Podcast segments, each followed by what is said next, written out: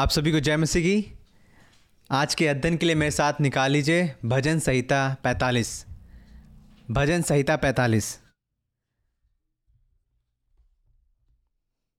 और यहाँ पे इस प्रकार लिखा है, मैं आपके लिए पढ़ दूँगा, भजन संहिता 45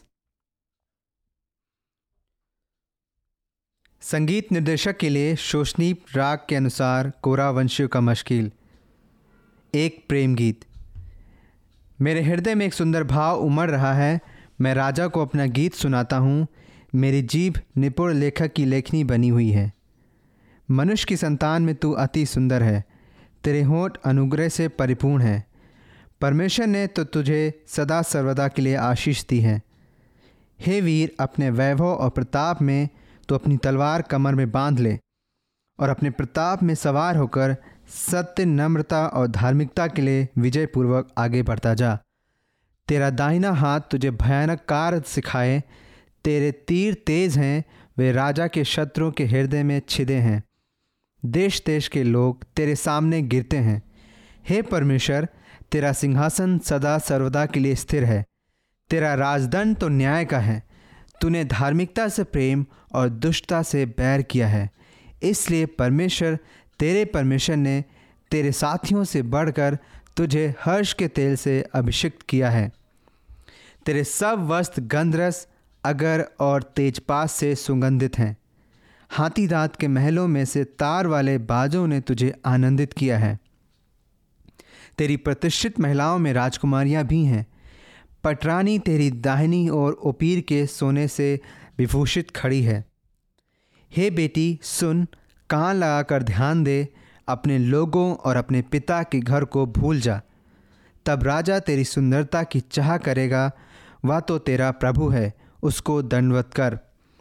सोर की राजकुमारी भी भेंट लेकर आएगी और प्रजा के धनी लोग तुझे प्रसन्न करने का यत्न करेंगे। महल में राजकुमारी अति शोभायमान है, उसके वस्त्रों उसके वस्त्रों में सोने के बेल बूटे गड़े हैं। बेल बूटेदार वस्त्रों से सुरजित महाराजा के पास पहुंचाई जाएगी। जो कुंवारी सहेलियाँ उसके पीछे चलती हैं, वे तेरे पास पहुंचाई जाएँगी। आनंद और हर्ष के साथ उन्हें पहुँचाया जाएगा। वे राजा के महल में प्रवेश करेंगी। तेरे पितरों के स्थान पर तेरे पुत्र होंगे। तू उनको समस्त पृथ्वी का शासक ठहराएगा। मैं ऐसा करूँगा कि तेरे नाम की चर्चा पीढ़ी से पीढ़ी तक होती रहे। इसलिए देश देश के लोग सदा सर्वदा तेरा धन्यवाद किया करेंगे। आइए हम प्रार्थना करें। परमेश्वर पिता, हम आपके सम्मुख आते हैं। हम आपके जीवित वचन के लिए धन्यवाद देते हैं। प्रभु जी, आपका वचन सच्चा है, जीवित है और आज भी हमसे बातचीत करता है। तो प्रभु जी, आप हमारी सहायता कीजिए। हमारी मदद कीजिए। जब हम आपके वचन का अध्ययन करने जा रहे हैं, पवित्र आत्मा, आप हमारी अगुवाई कीजिए कि हम आपके वचन को समझने पाएँ। हमें हमारे पापों को दिखाइए और हमें यीशु मसीह को दिखाइए ताकि हम यीशु मसीह के जैसे बनते चले जाएँ। इस प्रार्थना को यीशु मसीह के नाम ही से मांगते हैं। आमीन। विवाह एक उत्सव का दिन होता है एक आनंद का दिन होता है एक खुशी का दिन होता है। विवाह में लोग अलग अलग रीति से तैयारियाँ करते हैं। लोग जब विवाह में जाते हैं तो उनका ध्यान होता है कि आ, केक कैसा होगा दूल्हा दुल्हन वस्त्र कैसे पहने होंगे और अंगूठी कैसे होंगी, सज, वहाँ की सजावट कैसी होगी। लेकिन ये सब बातें हैं विवाह में मुख्य बातें हैं, लेकिन इससे बढ़कर इससे बढ़कर मुख्य बात है दूल्हा दुल्हन विवाह का जो मुख्य केंद्र होता है वो दूल्हा दुल्हन होते हैं। दूल्हा दुल्हन लोग लोग दूल्हा दुल्हन के बारे में बातचीत कर रहे होते हैं कि दूल्हा कैसे कपड़े पहने होंगे दुल्हन कैसे श्रृंगार की होगी। कुछ ऐसे ही विवाह में इस प्रकार का वर्णन पाया जाता है। इस प्रकार का जो परिवेश होता है। लेकिन जब हम इस भजन को हम पढ़ते हैं तो कुछ इसी प्रकार यहाँ पर एक विवाह के बारे में वर्ण है। एक विवाह के संदर्भ में लिखा हुआ भजन है, भजन पैंतालीस। और जब हम इस भजन को देखते हैं तो ऐसा प्रतीत होता है कि एक, ये ये कोई साधारण विवाह नहीं है। ये ऐसा विवाह नहीं जो हम रोड पे चलते चलते हम लोग देख लेते हैं, या हमारे समाज में जो विवाह होते हैं। ये ऐसा विवाह नहीं है। ये एक बहुत ही धनी विवाह है। ये एक एक भव्य विवाह, एक राजा का विवाह होने जा रहा है, एक राजसी विवाह एक राजा जिसको परमेश्वर ने नियुक्त किया है, उसका विवाह, इस, उसके विवाह का यहाँ इस भजन में वर्णन पाया जाता है। एक राजा के विवाह, एक राजकुमारी से होना है। और जब हम देखते हैं, यद्यपि ये ये ये भजन एक राजा के विवाह के बारे में बात करता है लेकिन इसको जब हम देखते हैं कि एक राजा जिसको परमेश्वर ने नियुक्त किया, उसके उसके बारे में है, लेकिन इससे बढ़कर ये विवाह हमको आने वाले राजा के बारे में बता, बात बताती है। ये भजन हमको बताता है कि एक राजा जिसका विवाह होना है, उसके बारे में है। इसलिए इस बात को हम ध्यान में रखते हुए हम एक मुख्य बात सीखेंगे। वो ये है कि परमेश्वर द्वारा नियुक्त मसीहाई राजा स्तुति प्रशंसा के योग्य हैं। कि परमेश्वर द्वारा नियुक्त मसीहाई राजा स्तुति, प्रशंसा के योग्य है। ये मुख्य बात इस पूरे भजन में हम देखेंगे। और पहली बात, अगर वो स्तुति, प्रशंसा की योग्य है, वो पर ये परमेश्वर द्वारा नियुक्त मसीह राजा स्तुति, प्रशंसा की योग्य है तो हमको और आपको क्या करना पहली बात पहली बात एक पद से लेकर नौ पद में कि हम परमेश्वर द्वारा नियुक्त मसीह राजा की स्तुति और प्रशंसा करेंगे। पहली बात कि हम परमेश्वर द्वारा नियुक्त मसीहाई राजा की स्तुति और प्रशंसा करेंगे। दूसरी बात दूसरी बात, दस पद से लेकर सत्रह पद में। वो ये है कि मसीहाई राजा की दुल्हन जो जो मसीह राजा की दुल्हन जो हम हैं, उसके प्रति हम समर्पित जीवन जिएँगे। दूसरी बात, दस पद से लेकर सत्रह पद में, मसीहाई राजा की दुल्हन उसके प्रति समर्पित जीवन जिएगी। तो ये ये ये दो दो बातें हम इस दो बातें हम इस खंड में हम पाते हैं। तो इस जो इस इस भजन का जो संदर्भ है, वो ये है कि भजनकार पहले से ले एक पद से लेकर नौ पद में बात करता है राजा के बारे में कि राजा का जीवन कैसा है, उसका राज कैसा है और उसके विवाह की तैयारी के बारे में बात करता है। और दूसरा भाग जो दस पद से लेकर सत्रह पद में वो बात करता है कि दुल्हन कौन है उसको कैसे उसके अपने राजा के प्रति समर्पित होना जिससे उसका विवाह होने जा रहा है। और साथ साथ ही साथ उसके उसके वस्त्रों के बारे में बात करता है, उसके विवाह की तैयारी के बारे में बात करता है। फिर भजन का सोलह सत्रह पद में वो एक आशीष वचन के साथ समाप्त करता है। ऐसा प्रतीत होता है कि अब वो राजा को और राजा को आशीष देकर अपने भजन को समाप्त करता है। तो आइए मेरे साथ देखिए पहले पद में कि भजनकार राजा के बारे में क्या बात करता है। ये एक राजकीय भजन है और ये कोरा वंशियों के द्वारा लिखा गया भजन है। जैसे हम पहले पद में हम देखते हैं कि संदीप संगीत निर्देशक के लिए शोषणी ग्राहक के अनुसार कोरा वंशियों का मुश्किल एक प्रेम गीत। ये कोरा वंशियों के द्वारा लिखा गया भजन है। पहले पद में वो राजा के बारे में बात करते हो, वो अपना परिचय देता है कि वो राजा के बारे में वो क्या अनुभव कर रहा है। जब वो जब वो राजा को देख रहा है तो उसके हृदय में, उसके हृदय में सुंदर भाव उमड़ रहे हैं। ये राजा ये अपने हृदय से राजा को राज, राजा को गीत अर्पित करना चाहता है राजा का वर्णन करना चाहता है। और राजा के जीवन से इतना आनंदित है इतना खुश है कि उसके हृदय से वो भाव आ रहे हैं। वो बाहरी रीति से राजा की प्रशंसा नहीं करना चाहता है लेकिन हृदय से वो प्रसन्न प्रसन्न करना चाहता है। वो हृदय से राजा का वर्णन करना चाहता है। और यहाँ तक इतना आनंदित हो रहा है कि उसके भाव उमड़ रहे हैं। उसके वो राजा का वर्णन करने के लिए इतना उत्सुक है इतना तत्पर है कि वो जब वो बोल रहा है तो मानो कि जैसे आ, आ, कि जब वो जब वो बोलता है तो उसके शब्द ऐसे निकलते हैं जैसे कुशल लेखक जो एक लेखक जैसे वो लिख रहा होता है। वो कहता है मेरी जीप निपुण लेखक की लेखनी बनी है। भजनकार यहाँ पे चित्रात्मक भाषा का उपयोग करता है कि मानो उसकी जीव एक कुशल लेखक के समान जो गीतों को अच्छी तरह से लिखता है।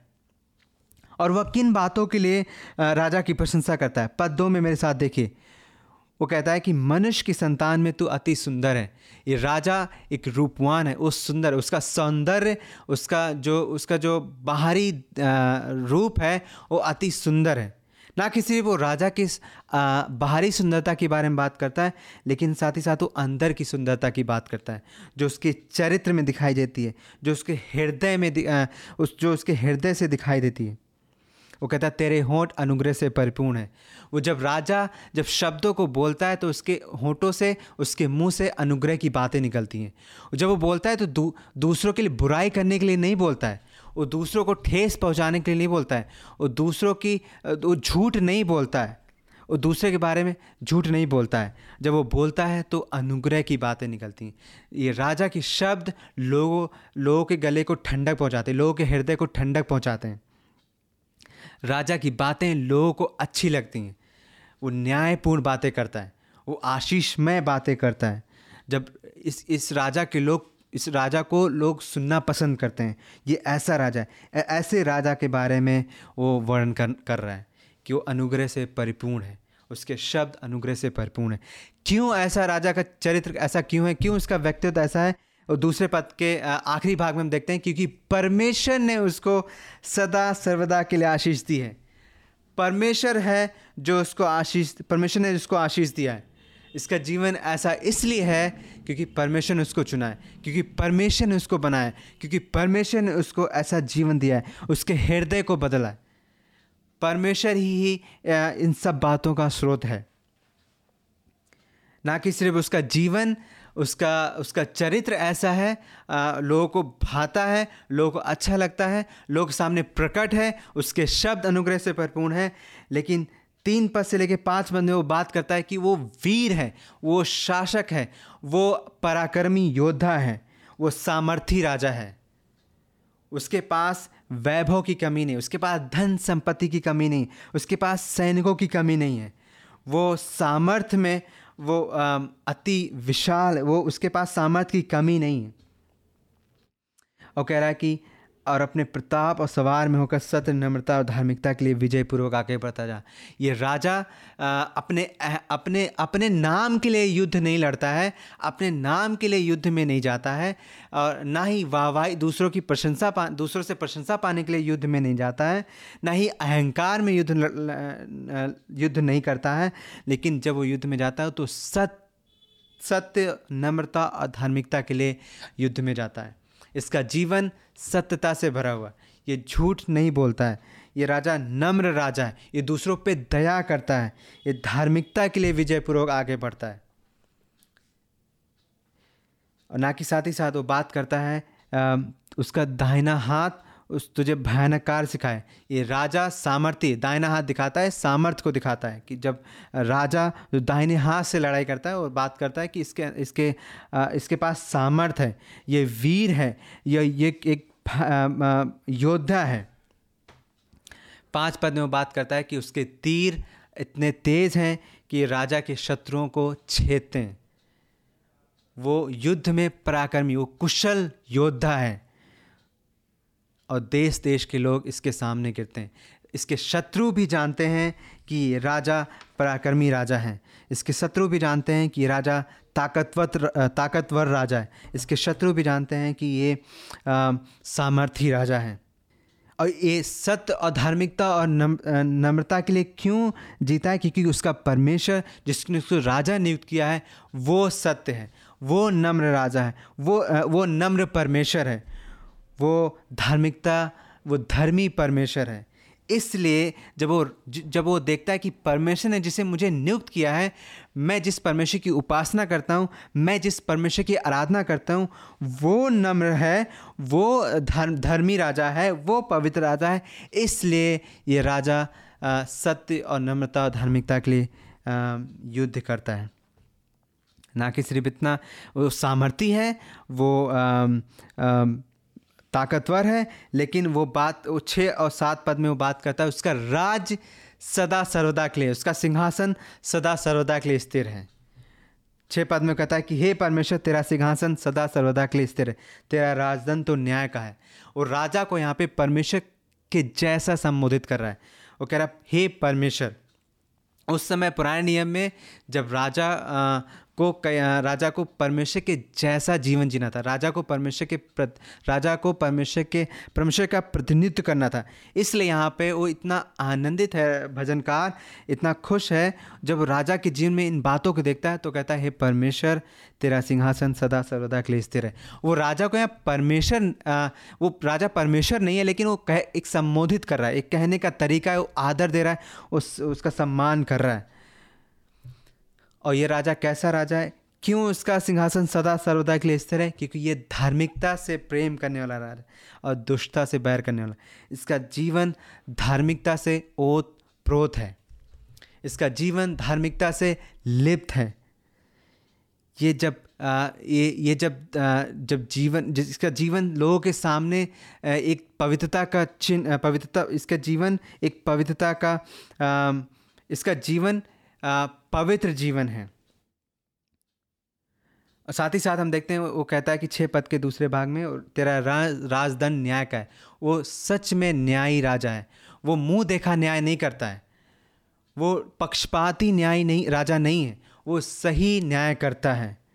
इसलिए वो कह रहा है कि धार्मिकता से प्रेम और दुष्टता से बैर किया। इसका जीवन लोगों के सामने, इसकी प्रजा के सामने प्रकट है। इसलिए भजनकार इस राजा का वर्णन कर रहा है। वो वो सत्य बातों से प्रेम करने वाला है। ये दुष्टता से इतना ये धार्मिकता से इतना प्रेम करता है कि दुष्टता से दुष्टता की किसी बात से वो अपने अपने जीवन में ला, लागू नहीं करना चाहता है। वो उससे घृणा करता है। वो पवित्रता से प्रेम करता है।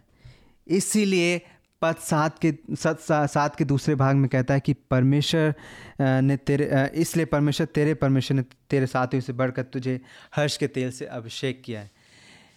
क्योंकि इसका जीवन ऐसा है, क्योंकि परमेश्वर ने इसको राजा नियुक्त किया है इसलिए ये राजा अपने जीवन से लोगों को सात पद में देखिए, वो कहता है, सात पद के दूसरे भाग में कहता है, इसलिए परमेश्वर ने तेरे, परमेश्वर ने तेरे साथियों से बढ़कर इसलिए परमेश्वर, तेरे परमेश्वर ने तेरे साथियों से बढ़कर तुझे हर्ष के तेल से अभिषेक किया है। इसको परमेश्वर ने राजा ठहराया। अभिषेक किए जाने का अर्थ है कि एक विशेष कार के लिए चुनना।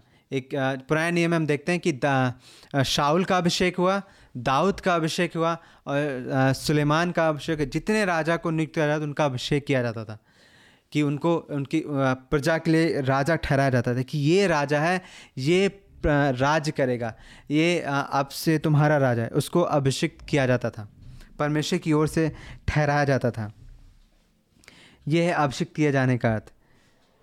ना कि सिर्फ़ इसका सिंहासन सदा सर्वदा के लिए स्थिर है, ये धार्मिकता से प्रेम करने वाला है, इसको परमेश्वर ने नियुक्त किया है, लेकिन अब वो आठ पद से लेके नौ पद में भजनकार हमको उसके विवाह की उसके विवाह की तैयारी की ओर लेके जाता है। कि वो जब वो विवाह के लिए तैयार है तो कैसे वो तैयार, उसकी तैयारी कैसी है? आठ पद में वो बात करता है उसके वस्त्र के बारे में। वो कहता है कि तेरे सब वस्त्र गंधरस, अगर और तेजपात से सुगंधित है। उसके जो वस्त्र हैं, वे उसके वस्त्रों से महक आती है, उसके वस्त्रों से खुशबू आती है। ये जो बात करता है गंधरस, अगर और तेजपात, ये पुराने नियम में हम जगह हम देखें तो चाहे हम निर्गमन में देखें, निर्गमन में परमेश्वर ने मूसा को ये आज्ञा दिया था कि ये मसा, ये जो मसाले हैं, इस मसालों को मिलाकर, जैतून के तेल के साथ उनको मिलाकर जो जो वहाँ पे मंदिर में जो चीज़ों को बर्तन, चाहे दीवट चाहे अन्य सामान जो थे उनको उनको छिड़कना होता था। उनको छिड़कने के द्वारा वो कहते थे कि पवित्र हो गया। वैसे ये इन सब चीज़ों का उपयोग किया जाता था अभिषेक करने के लिए लोगों का अभिषेक करने सिर्फ़ उन्हीं का अभिषेक किया जाता था जिन जो जो अभिषिक्त राजा होते थे जिनको परमेश्वर ठहराता था। और किसी रा, राजा और किसी साधारण व्यक्ति पर ये इस इसका उपयोग नहीं किया जाता था। ना कि सिर्फ़ राजा के वस्त्र इतने सुंदर हैं, उसके वस्त्रों से महक आती है, उसके वस्त्रों से खुशबू आती है, लेकिन साथ ही साथ वो बात करता है कि राजा वहाँ के महल की सजावट से आनंदित है, वहाँ के गीत से आनंदित है। वो बात करता है कि धाती दांत के महलों में तार वाले बाजू ने तुझे आनंदित किया है। जब वहाँ पे साज सज्जा को देखता है, राजा उस महल के साज सज्जा को, उसके सजावट को देखता है तो उसका हृदय आनंद से भर जाता है और वहाँ के गीत राजा को भाते हैं, उसको आनंदित करते हैं। इसलिए कहता है, इसलिए भजनकार कहता है कि तार वाले बाजों ने तुझे आनंदित किया है। फिर उसके बाद नौ पद नौ पद में वो बात करता है कि राजा की विवाह में उपस्थित लोग भी राजा के लिए महिमा का कारण है। है ना, वो बात करता है कि तेरी प्रतिष्ठित महिलाओं में राजकुमारियाँ भी वहाँ पे ये बात करता है राजाओं की बेटी के बारे में। राजकुमारियाँ जो अलग अलग देश के राजा वहाँ पे उपस्थित हैं, उनकी बेटियाँ हैं और वो उनकी उपस्थिति राजा को और भी अधिक महिमा दे रहे हैं, राजा को और अधिक प्रसन्न कर रहे हैं। फिर उसके बाद नौ पद के दूसरे भाग में कहता है कि पटरानी तेरी दाहिनी और उपीर के सोने से विभूषित करी। ये रानी एक विशेष रानी है ये ये वो रानी है जिसका राजा से विवाह होना है। इसलिए वो दाहिने हाथ में खड़ी है। और वो कैसे खड़ी है? वो सोने से विभूषित मतलब वो उसके जो वस्त्र हैं वो सोने से आ, आ, सोने से लदे हुए। उसके वस्त्र उसके वस्त्रों उसके वस्त्र में एक एक मान एक सोना कढ़ा हुआ है। वो कह रहा है, सोने से विभूषित खड़ी है। वो दाहिनी ओर, एक विशेष स्थान है, वो राजा के दाहिनी ओर खड़ी है, क्योंकि इसका विवाह राजा से होना है। तो ये एक पद से लेकर नौ पद में हम देखा, एक ऐसा राजा है जिसका जीवन, जिसका जिसका जीवन अच्छा जिसका जीवन सिद्ध एक एक सुंदर जीवन है, एक पवित्र जीवन है। इसका जीवन लोग सामने प्रकट है धार्मिकता से प्रेम करने वाला राजा है। ये सामर्थी राजा है। इसका सिंहासन सदा सर्वदा के लिए स्थिर है। तो जब हम इस खंड को हम देखते हैं तो उस समय भजनकार अपने राजा की स्तुति कर रहा है राजा की प्रशंसा कर रहा है जो कि अच्छी बात थी क्योंकि परमेश्वर ने उसको राजा नियुक्त किया था इस इसलिए प्रजा का कार्य था कि अपने राजा की प्रशंसा करें उनको उसको खुश करें उसको प्रसन्न करें। तो लेकिन अब हम इसको अप, हम अपने जीवन में आज हमारे जीवन पे ये भजन कैसे लागू होता है? हमारे जीवन में कैसे ये भजन, हम कैसे इसको समझ सकते हैं? हमारे पास कौन सा राजा है? परमेश्वर का धन्यवाद हो कि यीशु मसीह हमारा राजा है। वो ऐसा राजा है, वो सिद्ध राजा, वो वो पवित्र राजा है। ये यीशु मसीह वो राजा है जिसने इसको राजा ठहराया था। इस राजा के बारे में देखिए जो जब हम अगर हम छः और सात छः सात छः और सात पद में देखें, जब वो बात करता है कि हे परमेश्वर, तेरा सिंहासन सदा सर्वदा के लिए स्थिर है, तेरा राजदंड न्याय का है, परमेश्वर ने तुझे अभिषेक दिया है।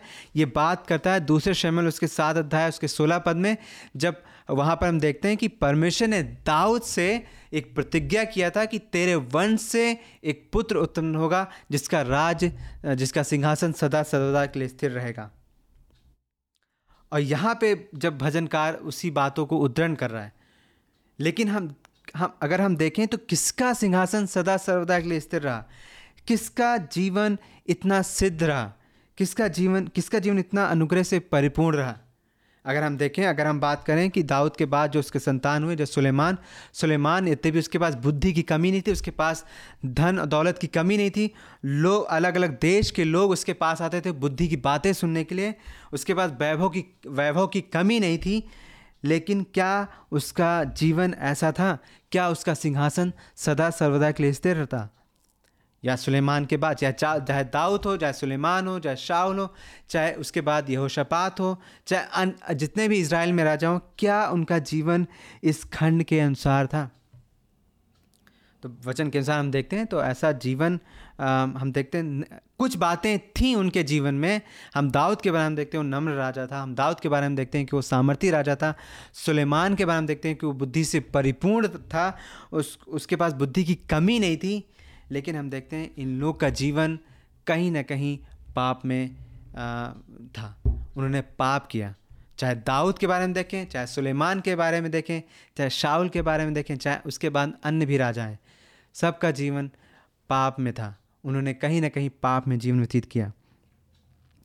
इसलिए हमको एक ऐसे राजा की ओर संकेत करता है एक ऐसे राजा की ओर लेके जाता है जो अंततः वो हमारा राजा है, जो एक सिद्ध राजा है, जो पवित्र राजा है, वो है यीशु मसीह।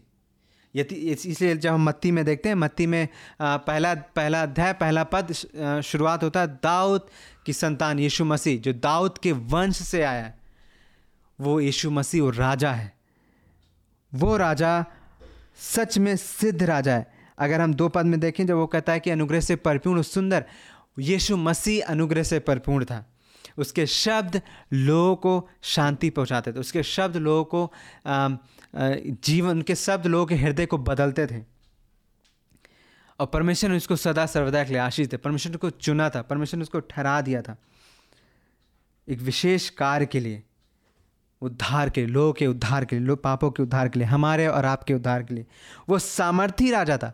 उसने सामर्थ्य के काम किए उसने सृष्टि की रचना की। यीशु मसीह पूरे संसार का राजा जैसे संपूर्ण संसार की सृष्टि किया। वो सामर्थ्य में वो विशाल था वो वैभव में प्रताप में वो सामर्थी राजा था। उसने भयानक कार्य दिए उसने संसार की सृष्टि किया। उसका उस, उसका अधिकार लोगों के जीवन पे था उसका अधिकार मृत्यु पे था उसका अधिकार लोग की बीमारी पे था। उसने भयानक कार्य दिए उसने आश्चर्य कर्म कार्य कार्य किए जो पृथ्वी पे था वो वैभव में चलता था। लोग उसके बातों से आश्चर्यचकित होते लोग उसके उपदेश से आश्चर्यचकित होते थे। और सबसे भयानक कार्य जो हमने देखता है उसने हमने जो हमने दे, हम देखते हैं वो क्रूस पर किया उसने। उसने उस शत्रु को हरा दिया। उसने सबसे बड़े शत्रु शैतान को उसने हरा दिया। वो है सामर्थी राजा। जो संसार को अपने अपने शब्दों के द्वारा संभाले हुए, जो संसार को अपने सामर्थ्य में संभाले हुए हैं, वो यीशु मसीह है। उसने हमारे और आपके लिए उस सिंहासन को छोड़कर, उस स्वर को छोड़कर इस संसार में आ गया। उसने पवित्र जीवन जिया। उसने अपने आप को इतना नम्र कर दिया कि उसने मनुष्य की समानता में आकर संसार में आया। उसने सिद्ध जीवन जिया। और ना कि सिर्फ़ सिद्ध जीवन, इसलिए हमारे और आपके लिए अपने आप को क्रूस पर बलिदान कर दिया। ये है हमारा राजा। जब हम इस राजा की ओर देखते हैं तो हमारा हृदय आनंद से भर जाना चाहिए। हमारा हृदय और अधिक कृतज्ञता से भर जाना चाहिए। जब हम इस राजा को हम देखते हैं तो ये भयानक है। ये ये आ, ये महान राजा है। ये राजाओं का राजा है। ये प्रभुओं का प्रभु है। यीशु मसीह हमारा और आपका राजा है। उस कैसे हम आ, कैसे हम उसके लोग हैं? उसने हमको और आपको बचा लिया। उसने हमको और आपको अपने लहू के द्वारा खरीद लिया। ये है यीशु मसीह। इसके पीछे आइए। इसकी स्तुति करिए। इसकी प्रशंसा करिए। इसके प्रति कृतज्ञ होइए। तो हम क्या करेंगे? हम उस उस राजा के विरोध में जीवन नहीं जिएँगे। हम उस राजा के अधीनता में जीवन जिएँगे। यीशु मसीह हमारा राजा है। वो हमारे जीवन पे राज करता है। वो हमको और आपको संभाले हुए। उसका हर एक चीज़ पे अधिकार है। उसका संसार पे अधिकार है। वो हर एक चीज़ों को अपनी सामर्थ्य से संभाले हुए। ये है हमारा राजा। हम इसकी स्तुति करेंगे। इसलिए जब हम इस राजा को हम देखते हैं तो हमारा हृदय और आनंद से भर जाना चाहिए। जब हम राजा के बारे में देखते हैं कि उसने भयानक कार्य किए, वो सामर्थी राजा है। हमारे और आपके हृदय और भी अधिक कृतज्ञता से भर जाना चाहिए। आइए मेरे साथ इस राजा की स्तुति करिए। इस राजा के पीछे चलिए। इस राजा के प्रति कृतज्ञ होइए। कैसे हम कृतज्ञ होंगे? कैसे हम कृतज्ञ होंगे? कैसे हम उसकी आराधना करेंगे? कैसे हम स्तुति प्रशंसा करेंगे? हम इस राजा के प्रति अधीन जीवन जीने के द्वारा, इस राजा के बात आज्ञाओं का पालन करने के द्वारा तो हम क्या करेंगे? ये राजा जो हमसे मांग करता है, एक सिद्धता का जीवन मांग करता है तो हम पवित्र जीवन जिएँगे। हम एक दूसरे से प्रेम करेंगे। कलीसिया में, आपस में हम एक दूसरे से प्रेम करेंगे। और इसके साथ ही साथ हम इसके प्रति कृतज्ञ रहेंगे। इसके अधीनता में जीवन जिएँगे। हम इसे विद्रोह नहीं करेंगे। तो जब हम भजनकार हमको इस राजा के बारे में बात करता है कि राजा अति सुंदर है, सामर्थ्य है, इसका चरित्र अच्छा है। तो जब इस राजा का जो विवाह होने जा रहा है तो जिससे उसका विवाह होगा, उसका जीवन कैसा होगा? उस दुल्हन का जीवन कैसा होगा? ये बात हमको दूसरे खंड में लेके जा लेके जाने के लिए प्रेरित करती है। दूसरा खंड जो जो हमने बात किया था, दूसरा खंड दस पद से लेके सत्रह पद में है, जो बात करता है कि एक परमेश्वर के द्वारा नियुक्त मसीही राजा की जो दुल्हन है, उसके प्रति समर्पित रहेगी। दस पद से लेके सत्रह पद में बात करता है दुल्हन के बारे में। वो बात करता है, देखिए दस दस और ग्यारह पद में बात करता है कि दुल्हन को क्या करना है? कैसे उसके जब उसका, जब विवाह हो रहा राजा के, राजा से तो उसको करना क्या है? दस पद में वो अब भजनकार हमको राजा से लेके राजा से फोकस करके हमको अब दुल्हन की ओर ध्यान केंद्रित करना चाहता है कि दुल्हन को क्या करना है। वो कहता है, दस पद में, उसको समर्पित जीवन जीना है। कहता है, हे बेटी, सुन कान लगा कर ध्यान दे, अपने लोग और पिता के घर को भूल जा। भजनकार यहाँ पे दुल्हन को प्रोत्साहित करता है कि वो अपने राजा के प्रति समर्पित जीवन जिए। वो राजा के प्रति अधीनता का जीवन जिए। वो अपने लोगों को, अपने पिता के घर को भूल जा, भूल जाए। क्यों? क्योंकि अब इसका विवाह एक राजा से होने जा रहा है। क्यों? क्योंकि इसका जीवन अब एक अलग जीवन है। एक नए जीव एक नए परिवार का निर्माण करने जा रहे हैं। इसलिए ये इसको अपने राजा के प्रति समर्पित होना है। जब वो ऐसा करेगी तो क्या करेगा? राजा क्या करेगा? राजा उसकी सुंदरता की चाहना करेगा। राजा जिससे उसका विवाह होने जा रहा है, राजकुमारी, जो राजवधु है, उसकी सुंदरता की चाह करेगा। राजा उससे प्रेम करेगा। लेकिन इससे पहले जिस इस दुल्हन को राजा के प्रति समर्पित जीवन जीना है। राजा के अधीनता में जीवन जीना है। क्योंकि वो उसका राजा है। क्योंकि ये ये स्वयं, ये ये क्या नाम से ये जो दुल्हन है ये खुद स्वयं इस बात को नहीं इस चुनाव नहीं किया कि मैं राजा से विवाह करूँगी लेकिन राजा ने इसको इसको चुना है। राजा ने इसको आ, अपनी पत्नी होने के लिए चुना है। इसलिए वो कह रहा है कि वह तो तेरा प्रभु है उसको धनवत कर। ना कि सिर्फ़ इसका दुल्हन का पति है राजा लेकिन साथ ही साथ वो राजा है वो प्रभु है उसको धनवत करना है। क्योंकि परमेश्वर ने उसको, उसके लिए उस, परमेश्वर ने उसको, उसके जीवन में राजा ठहराया है। इसलिए उसको दंडवत करना है। इसलिए उसको उसके अधीनता में जीवन जीना है। बारह पद में वो बात करता है कि जब वो दुल्हन ऐसा करेगी जब वो दुल्हन समर्पित जीवन जिएगी, राजा के प्रति विश्वास योग्यता का जीवन जिएगी, राजा के प्रति सच्चाई का जीवन जिएगी तो क्या करेंगे? जो लोग हैं, आसपास के जो लोग हैं, जो राजकुमारियाँ हैं और जो धनी लोग हैं उस देश के, वो क्या करेंगे? दुल्हन को प्रसन्न करने का यत्न करेंगे। उसके लिए भेंट लेके आएँगे। उसके लिए उपहार लेके आएँगे। और उसको उपहार देने के द्वारा उस दुल्हन को, उस रानी को, जिसका विवाह राजा के साथ होने जा रहा है, उसको प्रसन्न करेंगे। तेरह पद से लेके वो पंद्रह पद में वो बात करता है, फिर दुल्हन के सुंदरता के बारे में, दुल्हन के वस्त्र के बारे में। मह तेरे पद तेरह पद में भजनकार कहता है, महल में राजकुमारी अति शोभायमान है। जो रा, रानी की जो उपस्थिति है महल में वो अति भव्य है। उस और अधिक सुंदरता को प्रकट करता है। शोभायमान है। उस शो, शोभा देती हैं महल को उस राज राजकुमारी की उपस्थिति। ना कि सिर्फ़ उसकी उपस्थिति लेकिन उसके जो वस्त्र हैं वो सोने से कढ़े हुए हैं। उसके वस्त्रों में सोने की कढ़ाई है जो उसकी और अधिक सुंदरता को और अधिक प्रकट कर देता है। उसकी सुंदरता को अधिक चा, चार चाँद लगा देते हैं। ना कि सिर्फ़ वो जब वो वो चौदह पद में बात करता है कि बेल बूटेदार वस्त्रों से सज्जित राजा के पास पहुंचाई जाएगी। उसको वस्त्र से उस वस्त्रों के द्वारा उसको तैयार किया जाएगा। आम, ये ये हम अगर अभी देखें जब हम जब हम विवाह में जाते हैं तो हम देखते हैं कि दुल्हन का जो वस्त्र होता है वो आम, उसके अन्य अन्य दिनों से बहुत ही अच्छा होता है। वो वो श्रृंगार की होती है उसके वस्त्र सबसे अलग हो होते हैं। जो जो वहाँ पे विवाह में जो लोग जो महिलाएँ जो लोग उपस्थित होते हैं उनसे अलग दुल्हन का वस्त्र होता है। वो आ, अगर आप पूरे हज़ार या दो हज़ार की भीड़ में देखेंगे तो आपको पता चल जाएगा दुल्हन कौन है। क्योंकि उसका उसका जो श्रृंगार होता है जो उसकी आ, आ, जो सौंदर्य होता है जो उसकी सुंदरता होती है वो अलग से दिखाई देती है। यहाँ पे वही बात कर रहा है कि उसके वस्त्र सोने के सोने से कढ़े हुए हैं। और उनके उनके साथ जो सहेलियाँ हैं जो वो हर्ष के साथ उनको राजा तक लेके जाएँगे आनंद के साथ एक खुशी के साथ राजा के पास उसको लेके जाएँगे। और वे जब वो महल में प्रवेश करेंगी ये दिखाता है ये तेरह से पंद्रह पद में राजा रानी की सुंदरता के बारे में एक रा, रानी के एक नए स्तर के बारे में क्योंकि क्योंकि इस रानी को क्योंकि रानी जो है ये इसका रा, रानी के विवाह एक राजा के साथ होने जा रहा है। इसलिए ये रानी और अधिक इसकी सुंदरता को और अधिक प्रकट कर रहा है। ये रानी स्वयं में सक्षम नहीं है इस सुंदरता को प्राप्त करने के लिए क्योंकि जो कुछ उसको मिल रहा है वो राजा की ओर से चाहे वस्त्र हो चाहे उपहार हो सब राजा की ओर से उसको मिल रहा है। और सोलह सत्रह पद में भजनकार वो एक आशीष वचन के साथ समाप्त करता है। वो कहता है कि तेरे पितरों के स्थान पे वो वो राजा से बात कर रहा है। वो क्योंकि वो बात कर रहा है, तेरे पितरों, फिर तू उनको।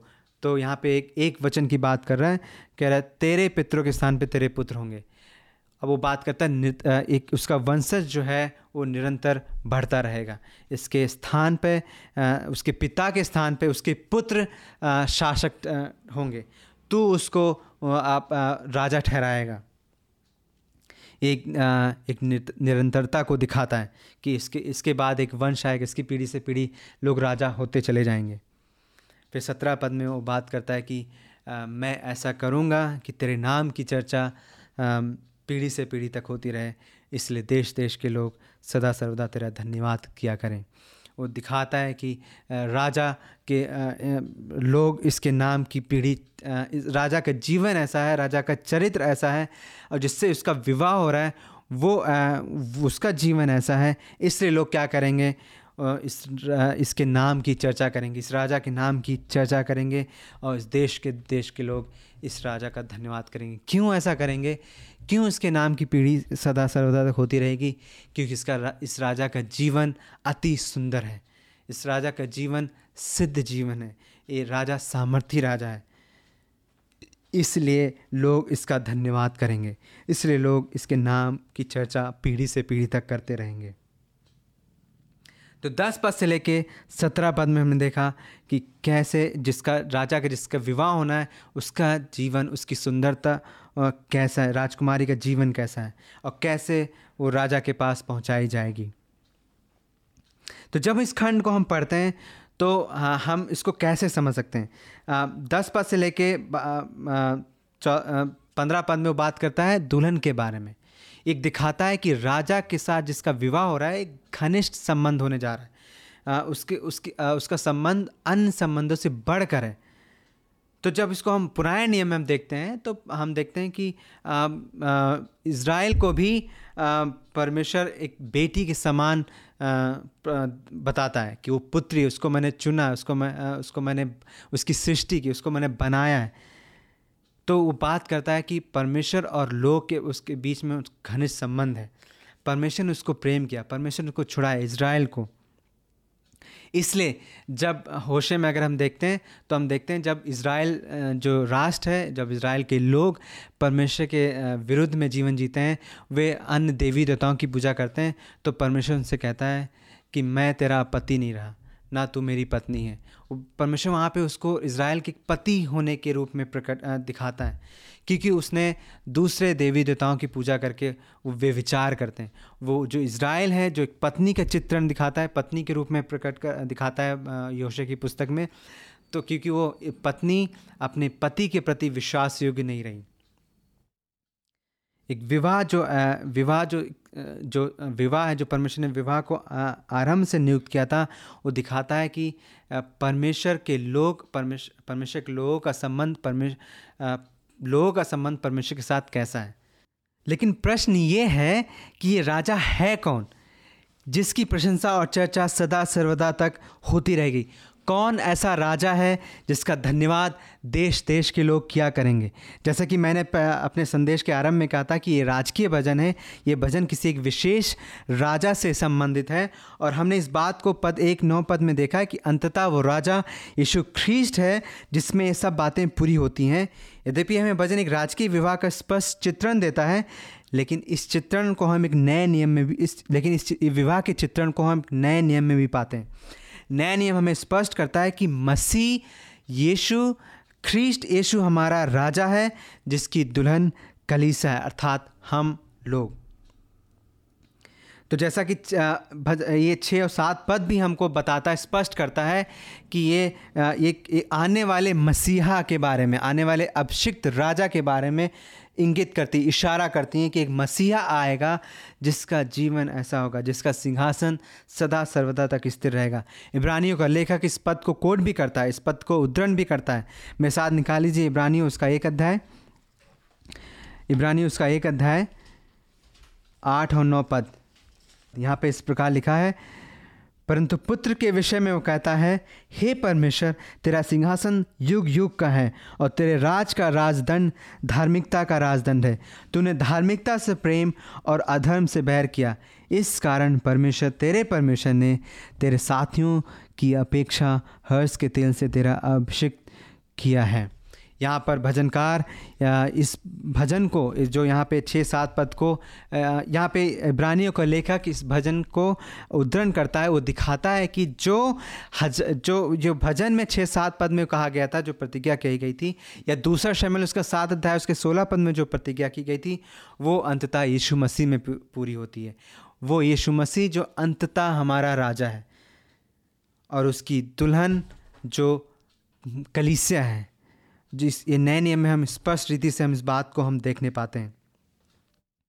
परमेश्वर ने विवाह को आरंभ से स्थापित किया था, ताकि वह आने वाले समय में हमें मसीह और कलीसिया के बीच के संबंध को और अधिक स्पष्टता से दिखा सके। मसीह यीशु, जिसने हमसे और आपसे प्रेम किया, उसने हमको और आपको मोल लिया है, उसने हमको और आपको एक एक प्रजा बनाया है, एक जो हम देखते हैं इस कलीसिया में हम दिखाई देता है। कलीसिया जो एक बा, इस बात को दिखाता है कि कलिसिया मसीह की दुल्हन है जिसके लिए परमे यीशु मसीह ने अपने लहू बहा दिया इस बात को हम इफीसों उसका पाँच अध्याय में देखते हैं जहाँ पे पौलुस बात करता है विवाह के बारे में वो बात करता है कि यीशु मसीह ने कलीसिया से प्रेम किया। यीशु मसीह ने कलीसिया के लिए अपना लहू बहा दिया। यीशु मसीह ने कलीसिया के लिए अपने आप को बलिदान कर दिया। वो कलीसिया मसीह की दुल्हन है, जिसको यीशु मसीह दिन प्रतिदिन उसको पवित्र करते जा रहा है। वो जिसको यीशु मसीह एक दिन प्रतिदिन पवित्र करते जा रहा है, जिसको यीशु मसीह लेने आने के लिए तैयार है। वो अपने, अपनी दुल्हन को जो कलिसिया है, जो लोग हैं, जो परमेश्वर के लोग हैं, यीशु मसीह, जो लोग विश्वास करते हैं, यीशु मसीह विश्वास करते हैं, वे लोग कलिसिया मसीह की दुल्हन है। और इसको लेने के लिए मसीह आएगा। इसको लेने के लिए मसीह आएगा। मेरे साथ निकाल लीजिए। प्रकाशित वाक उसका उन्नीस अध्याय। प्रकाशित वाक उसका उन्नीस अध्याय। छः पद से लेके यहाँ पे इस प्रकार लिखा है छः पद से लेके हम पढ़ेंगे आगे पद तक। फिर मानो, फिर मैंने मानो एक विशाल जनसमूह की आवाज़ तथा समुद्र के लहरों और बादल के घोर गर्जन को ये कहते सुना हाले लुया क्योंकि परमेश्वर, क्योंकि प्रभु हमारा सर्वशक्तिमान परमेश्वर राज करता है। आओ हम आनंदित और हर्षित हों और उसकी स्तुति करें, क्योंकि मेमने का विवाह आ पहुँचा है और उसकी दुल्हन ने अपने आप को तैयार कर लिया है। उसे चमकदार, स्वच्छ और महीन मलमल पहनने को दिया गया है। ये मल, ये मलमल तो संतों के धार्मिकता के कार हैं। फिर उसने मुझसे कहा, लिख धन्य है वे, जो मेमने की विवाह के भोज में आमंत्रित हैं। और उसने मुझसे कहा, ये परमेश्वर के सत्य वचन है। एक दिन मसीहा आएगा, यीशु मसीह ख्रीस्ट आएँगे और अपनी दुल्हन को लेने के लिए आएँगे। एक बड़ा भोज होगा, मेमने का विवाह, जो अंतिम, जब यीशु मसीह प्रकट होंगे, संसार में आएँगे, उस समय यीशु मसीह अपनी दुल्हन को लेने आएँगे। तब तक यीशु मसीह अपनी दुल्हन को तैयार कर रहे हैं। फीसियों उसके पाँच अध्याय में स्पष्ट बताता है फीसियों उसके पाँच अध्याय में वो बात करता है।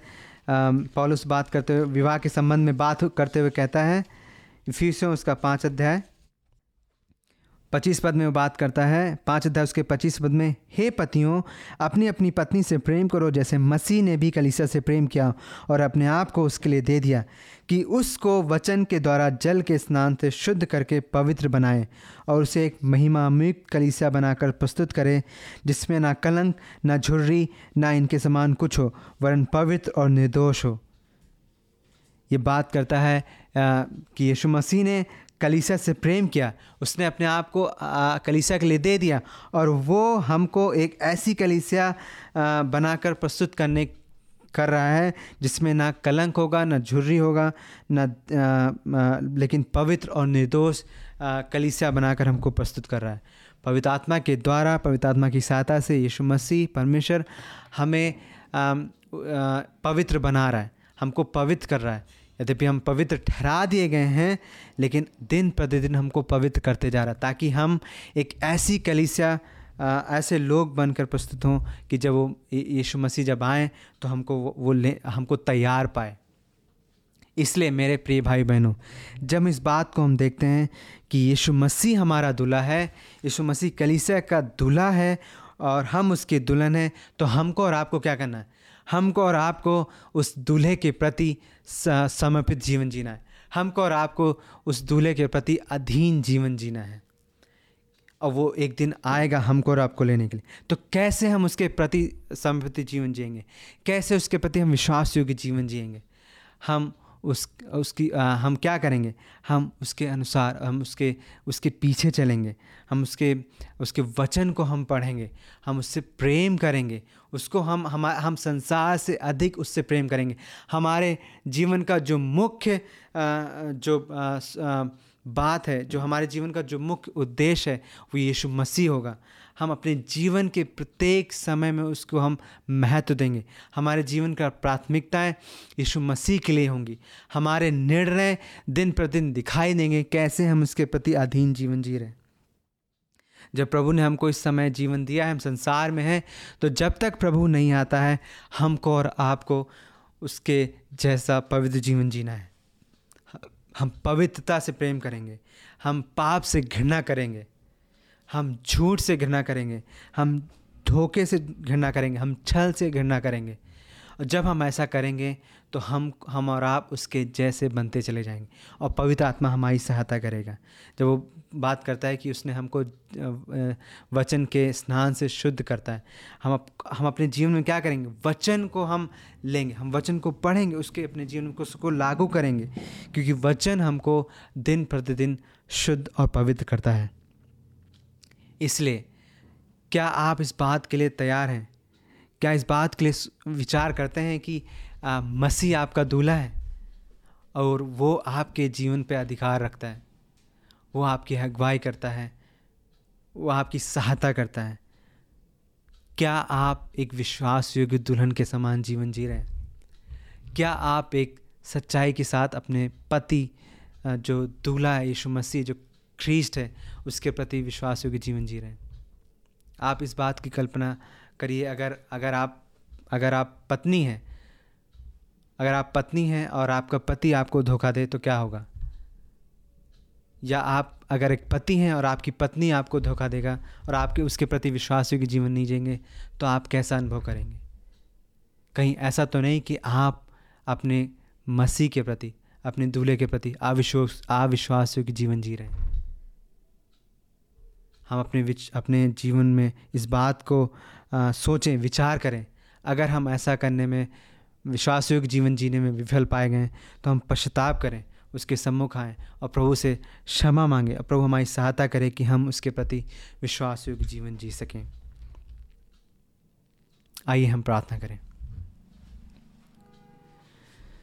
परमेश्वर पिता हम आपके सम्मुख आते हैं हम धन्यवाद देते हैं आपके पुत्र यीशु मसीह के लिए जिसने हमारे लिए अपने आप को बलिदान कर दिया। यो यीशु मसीह जो हमारा राजा है, जो नम्र राजा है, जो सामर्थी राजा है, जिसने हमारे लिए अपने आप को बलिदान कर दिया, हमको, हमारे सबसे बड़े शत्रु शैतान से हमको छुड़ा लिया। प्रभु जी, हमारी सहायता कीजिए कि हम आपके प्रति विश्वास योग्य जीवन जी सकें। हमारी सहायता कीजिए कि हम उस मेमने के विवाह के लिए अपने आप को तैयार कर सकें।